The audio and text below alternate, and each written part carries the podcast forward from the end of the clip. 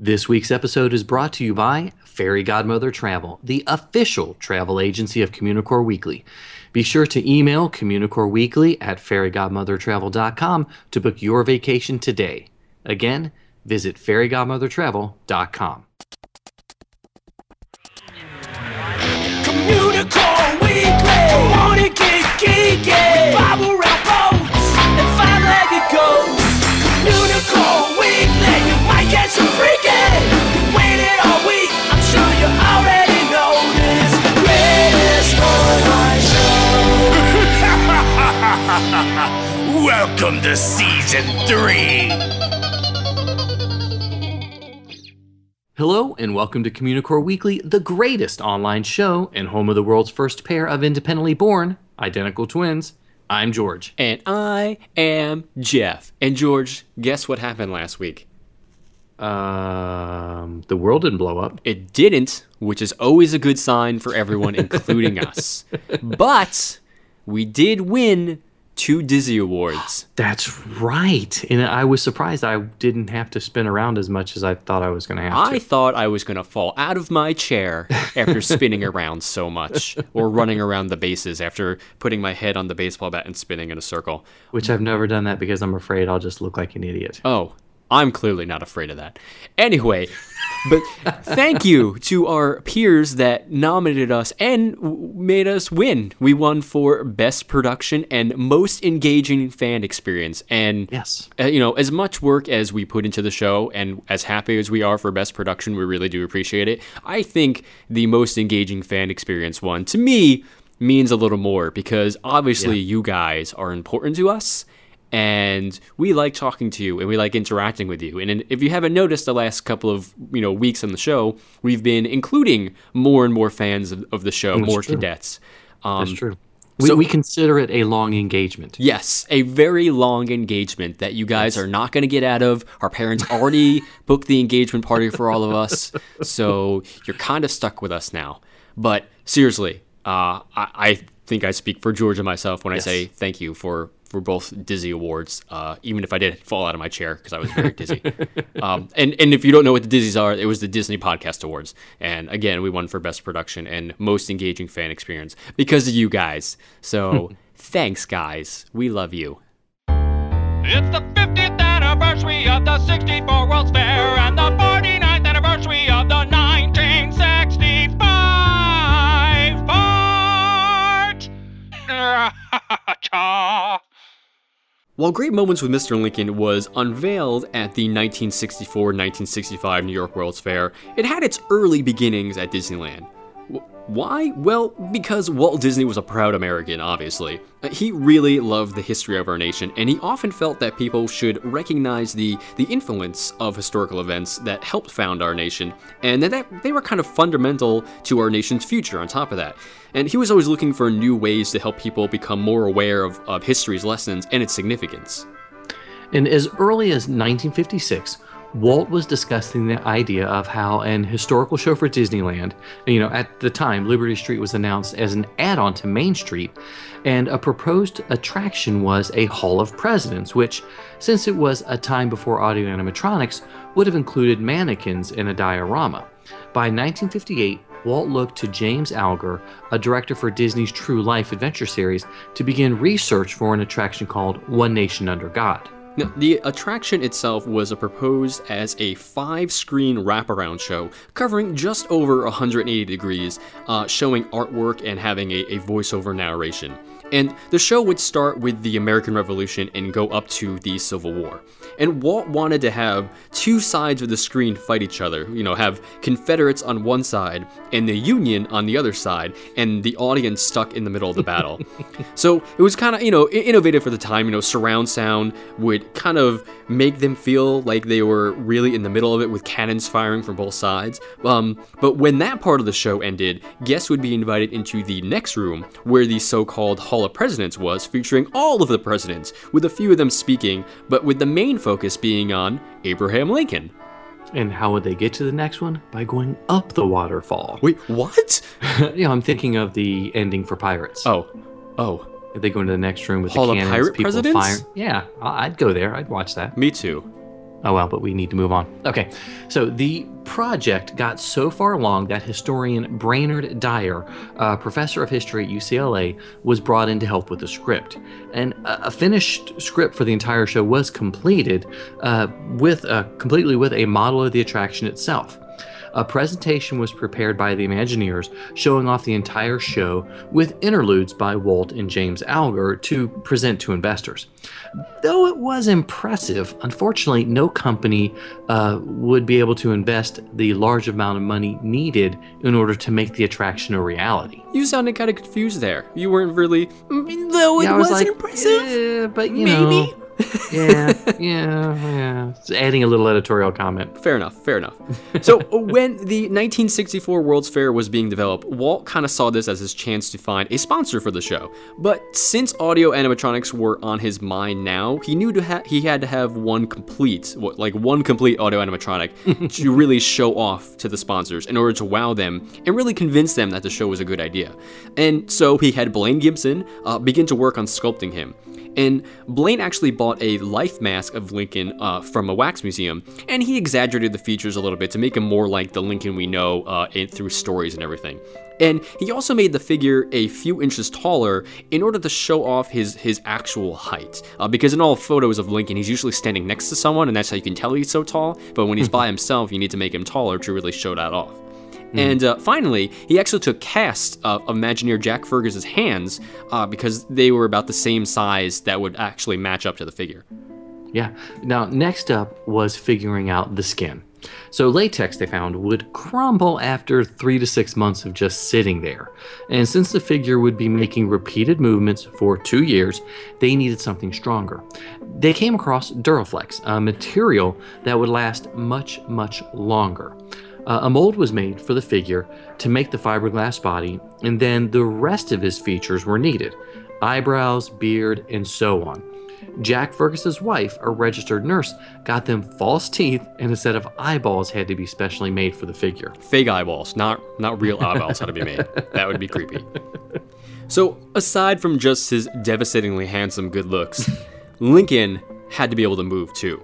And that's where the audio animatronics came in. You know, the life of audio animatronics, it began way back in the 1950s when Walt developed Project Little Man, which is a small dancing man that Roger Broggie had built for him. And at the time, Broggie told Walt that they were kind of limited by the figure size because it was so small, and if it was larger, they can actually hide all the mechanisms that made it move inside of it. And so, Broggie kind of got his wish with Mr. Lincoln, a full-size figure that had to walk and talk like a human being and can fit all the mechanics inside of it that they ever wanted. So just before Lincoln, Walt came up with an idea to have a Chinese restaurant in the park with a mechanical Confucius character talking to guests.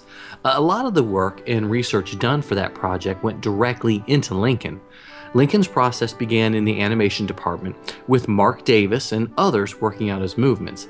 Then it went to Blaine Gibson for the proportions needed for the sculpt, and finally to the machine shop so they could actually figure out how to do it.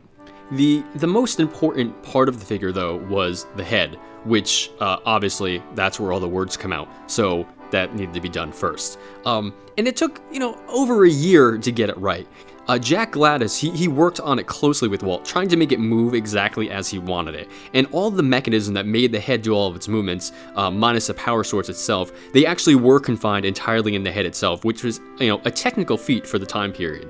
And the first version of the head was so realistic that it actually scared a janitor who came in late at night who had to clean the room, and he swore he wasn't going to come back in until that head was gone. Which is why I don't keep my spare Lincoln heads in the house. Me neither. Scares the kids. And the dogs. And mostly the dogs. Okay. Well, Walt got a little nervous since it took a year to do the head alone, and not much work was done on the body itself. So production then went into full swing to get it done to show potential sponsors. Jack Gladish devised a system using a Moviola, a vertical movie editing machine, to actually run the animations the Lincoln figure would do. 2 Moviolas were used, one for the head alone and one for the rest of his body. Now, the system was crude and temporary, but it worked for what they needed to show investors.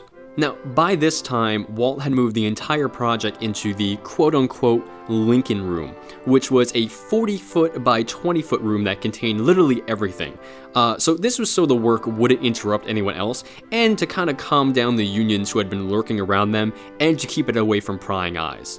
But by 1963, Walt called in Bob Gurr and told him he wanted the figure to weigh half as much as it did, but do twice as many movements. So Bob, who was using knowledge from a glider club he was in, he worked hard on finding some lightweight parts for the figure, and in only 90 days, they made huge technical leaps with what they were doing.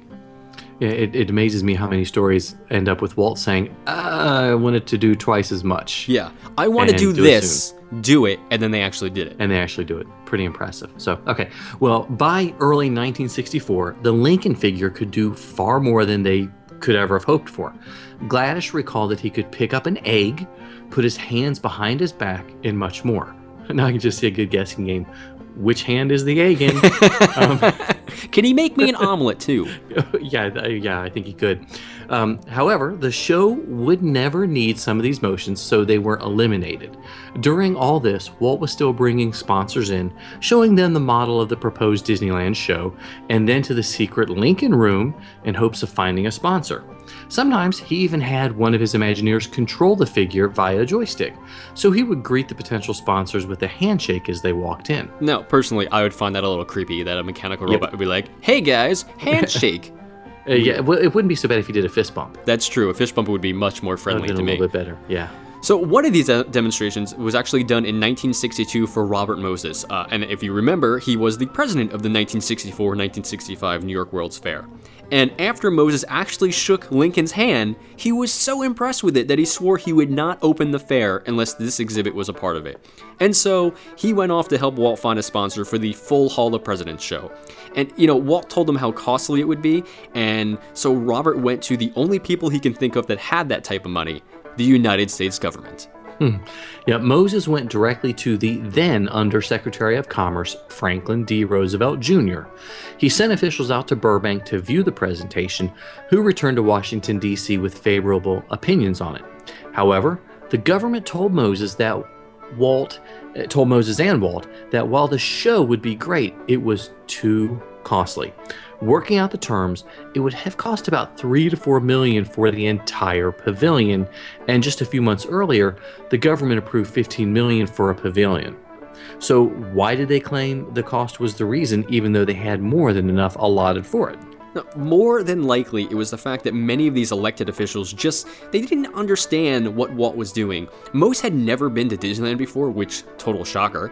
And they even saw Walt as nothing more than like a carnival barker. So the thought of these talking dolls representing the presidents seemed kind of disrespectful to them, and so they didn't want to put it into his hands. But Moses persisted, however, and even got government officials higher up the food chain to visit the presentation, and they lowered the price closer to $2 million. Unfortunately, they still declined, but luckily Moses and Disney were pursuing other sponsors at the time as well. And Walt was getting concerned, because by 1963, they still hadn't found a sponsor. Moses was not giving up and continued to encourage Disney to work on the audio animatronic technology. Walt decided to scale the show back further and have it only feature Lincoln as opposed to all 34 presidents up until that time. So they devised a show around just Lincoln and began to show sponsors. One such sponsor was Coca-Cola, which unfortunately the chairman at the time didn't like, since he, and I quote, didn't much care for Lincoln and what he did. Read between the lines of that one, folks. Nothing against Coca-Cola, but come on, Chairman. Let's get with the 20th century these days. So it was looking more and more likely that Mr. Lincoln, unfortunately, would not be in attendance at the fair. That is, until the state of Illinois was approached. And the pairing of the two was pretty much a match made in heaven. When Illinois decided to participate in the fair, it was decided that the land of Lincoln was to be their theme, so it kind of really worked out nicely. The governor of Illinois, Otto Kerner, and Lincoln scholar Ralph Newman, they actually came to WED to view the presentation and the figure and were completely blown away by it. And by the end of the show, they were totally ready to invest in it. So despite their wanting to use it, negotiations dragged on for months. The budget the state of Illinois had allotted, $1 million, was not enough. $1 million? Sorry. No, it's okay. It was Good timing. So the budget, $1 million, was not enough. WED agreed to some concessions to make it easier. First, they agreed to include all maintenance operation costs in the fee and divided the cost into 2 years so it wasn't one lump sum. That helped, but still wasn't enough. On top of the regular fair fees that Moses was imposing on pavilions, Illinois still wouldn't have enough money. But when Disney and Illinois asked Moses to waive his fees, he agreed because he wanted Lincoln in the fair that badly. Though it took over a year and a half, Lincoln finally had a sponsor and a home at the fair. Now, in our next episode, 135, we'll continue our look at Great Moments with Mr. Lincoln and how they developed the show itself along with the rest of the Illinois Pavilion and some of the problems that they had before the show actually opened for the fair. Yeah, so please feel free to give us a call on the Communicore Weekly Goat line at 424-785-4628 and leave us a comment. Tell us what you think about how Mr. Lincoln got to the fair. Once again, it's 424-785-4628, 424-785-GOAT. He's a nerd, he's a geek, cause we all like to hear him speak. So listen up to the words from his speech. It's George's Book of the Week. The Beast Within, A Tale of Beauty's Prince by Serena Valentino. Okay, so this is not your regular Disney book. And I sort of thought with, The Beast Within, it's like their new exercise book. It's like, how you can control the beast within. And, well, never mind. No, I kind of want to see where you're going with that one. Okay, yeah. It was like, that or, it's the opposite of customer service. So. Fair enough, fair enough. So The Beast Within is a teen book that shares the supposed backstory of the prince that is transformed into the beast from the 1991 animated film Beauty and the Beast. Now, this isn't Serena's first rodeo when it comes to backstories of famous Disney characters. She also wrote Fairest of All, A Tale of the Wicked Queen back in 2009 about the Queen from Snow White. And, both books fill in the gaps before and sometimes during the famous Disney films to give us a more complete picture of these characters. But while Fairest of All was good in regards to respecting the source material, The Beast Within sort of flounders a little bit, even though it's not about the Little Mermaid. But I was going to say, you should maybe bumbles. Well, sure. It's not about bees. I was trying to come up with a bee, something to alliterate. I got nothing. Bee. Okay, well, anyway. So, when this one showed up rather unexpectedly for both of us, I was kind of looking forward to it. I've always had questions about the timeline for Beauty and the Beast. I know, stop laughing, stop snickering. According to the film, he had to find true love by his 21st birthday. Well, and even according to the film, he'd been a beast for a long time, meaning he had to have been turned by the time he was 15 or so, So before I get all timey-wimey, I'm just wondering. Anyways, hoping that this book was going to shed some light onto the backstory. Yeah. Basically, he had to have been a terrible kid. He was a rotten kid, that's for sure. Because that's the only way you get turned into a beast at that young, and have to find true love by that time. But essentially, the book totally reconfigures some of the movie's story. And it turns out that the witch that cursed him in the beginning of the film was actually an ex-girlfriend that he jilted when he found out that she was poor. And said ex-girlfriend also has 3 evil witch sisters as well, who torment him throughout the novel when the ex-girlfriend isn't around and isn't looking. And these witches also turn his various staff into household objects, as you know from the film. But even though in the film, Belle can see them talk and gallivant and sing, he never does in the book, which is weird because he can't see them do that in the movie, but he feels like a candle is following him. Yeah, he would see a candle go by and it's like, a candelabra's like, what? Yeah, he would hear a movement and he would turn and a candle would be sitting there and that would be it. I was like, okay. Here's a big one, guys. Him and Gaston... total BFFs before any of this happened. Okay, can you see how confusing this is now? Yeah. Serena's a good writer. She can tell a good story. But I'm really wondering, if she was sort of hamstrung by Disney or someone at Disney, and they proposed the story, and it had to have, you know, certain features. The storyline of Gaston and Beast, you know, when he was the prince being besties, was really weird considering how they fought in the film. And there's sort of a little bit of, you know, of course Gaston doesn't recognize him as the Beast. But there was some magic at play there too, right? Yeah, something weird. And that story about the girlfriend that the prince really could have loved, but Gaston turns the prince against her because she was poor. Sure. Let's just go with it. So. I'm like, you just gave up on that one. Yeah, whatever. Yeah, whatever. I was like, whatever. So, you know, like I mentioned earlier, though, I really loved her book about the Wicked Queen. So I was kind of confused as to this one kind of seemed to make no sense. A lot of things just kind of seemed out of character for the Beast that we knew from the film. And even if it was filling in the gaps, it just seemed really bizarre. Really, the fact that Gaston and Beast were friends, and then a spell made them forget that, and then, you know, they fight in the movie, it just seems really out of place and odd to me. I had really high hopes for this one, and it just seemed to be all over the place for most of the book, and it really hindered me from enjoying it. And, you know, maybe George is right. Maybe she had certain restrictions, what she could and could not write, but the story this time around just didn't do it for me. Yeah, you know, we almost always try and at least find an audience for every book we recommend. And even if it's not one for theme park nerds like us, you know, like this book. But this one's so uneven that I even wonder if diehard Beauty and the Beast fans would enjoy the titles, or, you know, the teens that it's obviously geared towards would enjoy it. You know, it seems like a harsh thing to say, but it really was an odd storyline to go along with such an amazing film. Yeah, you know? I mean, if you're really super duper don't have anything to do tomorrow and want to know about the Beast's backstory, then by all means, give it a read.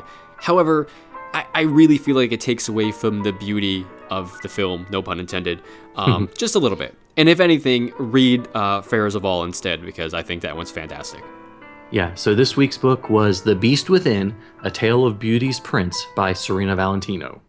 Sometimes you might see it, sometimes you don't. Hey, look, what's that? It's a five-legged goat. Take a few minutes the next time you're exiting the Hall of Presidents at the Magic Kingdom, and you might see a pretty amazing five-legged goat. Yeah, so on a tour of the Magic Kingdom that I had with Fox Fur from Passport to Dreams, she pointed out a small painting that was hanging between the exit doors. We stopped for a few moments and let the throngs of people pass us by, and when we had a moment to gaze at the small portrait of Benjamin Franklin, she dropped the bomb on me. A truth bomb, if you will. Now, besides being one of the few portraits left in the hall after a 2000 renovation, it apparently has a pretty fantastic lineage. Now, according to a few inside sources, we can't tell you, otherwise we'd have to kill you, this actual painting of Benjamin Franklin was done by none other than Mark Davis, artist and Imagineer extraordinaire. And there it is, just hanging in a theme park. That's the hardest. I mean, they did a lot of pre-concept artwork was throughout the Magic Kingdom in the early years, but it was like photographs that were then put on wood paneling. This is an actual painting. A legit painting. And it's there. It's too legit. It's too legit to quit. Hi. No?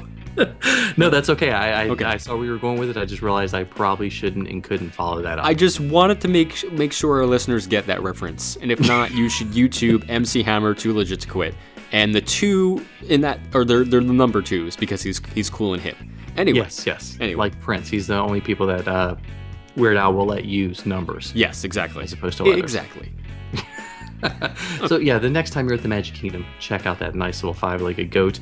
And guys, thank you so much for making it to the end of another episode with us. Thank you so much. We know it's a chore. It is for us sometimes too. Be sure to leave us a comment and give us a rating on iTunes. Yes, we had somebody send us a photo of an 8-star rating the other day. Thank you, Steve. I appreciate that photo, good sir. Yes, that was pretty fantastic. And you can email us at communicoreweekly@gmail.com. And of course, like us on the Facebook on facebook.com/communicoreweekly. I'm still not giving up on our theme days, guys. I'm still going strong. People are going to keep submitting stuff. I'm going to keep posting them. Yeah, so we may have some new ones coming up for Saturdays, right? Or Sundays, maybe?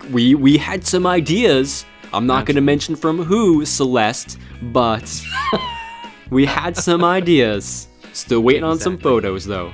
Okay, so in addition to following us on, or liking us on Facebook, follow us on Twitter and Instagram. I'm at Imaginerding, and he's at Jeff Heimbuch. And of course, give us a call, leave us a message on the Communicore Weekly Goat line at 424-785-4628. We got a couple of calls the last couple of days from the last episode. Really good stuff. So continue leaving messages, and we will have a mailbag episode soon. Yay! I like the mailbags; those were fun. Heck yes! Fun. And speaking of music bags, can't make that segue. Not that good. There is. You can still grab a copy of Communicore Weekly, the musical, on Amazon, CD Baby, iTunes, and listen to it for free on Spotify, and find out what happened to the squirrels. Heck yes! And finally, please visit us on communicoreweekly.com. Click on the store button, buy some of our amazing shirts. We actually sold a handful of the Ghost Whistle shirts, which is pretty great. So I hope you guys enjoy them. I hope you guys, other people who have not had them yet, please buy them. It's a great design by Jeff Delgado. And Jeff, your check is in the mail. That's what we tell everybody. Well... For Jeff Heimbuch, I'm George Taylor. And for George Taylor, I'm Jeff Heimbuch. Thanks so much for listening, guys and gals. We'll see you next time on Communicore Weekly, the greatest online show.